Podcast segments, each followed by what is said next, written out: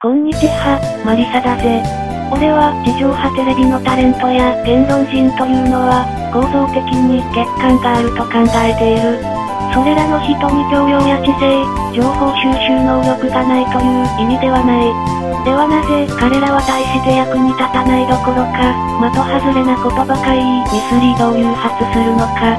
それは彼らが結局はテレビ局や新聞社に関係が深いからだぜ。日本の新聞社は産経新聞を除き、他は全てバランス感覚を著しく格差派の集団である。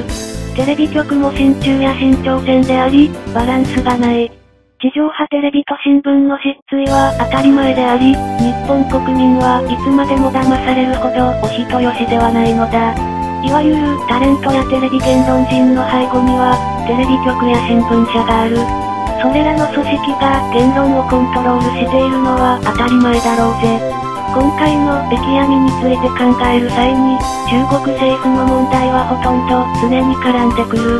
したがって、中国政府を批判できないタレントや言論人は、全く意味がないどころか、真相解明のためには、もはや邪魔なのだぜ。疫病の話は、まず中国政府を支配している中国共産党が問題だ。疫病について話すときに、中国政府について話さないのは、例えば第二次世界大戦について考察するときに、ナチスドイツには全く触れないというほど不可能な話だぜ。この疫病の全ての責任は中国共産党政府にあり、他の国は被害者なのだぜ。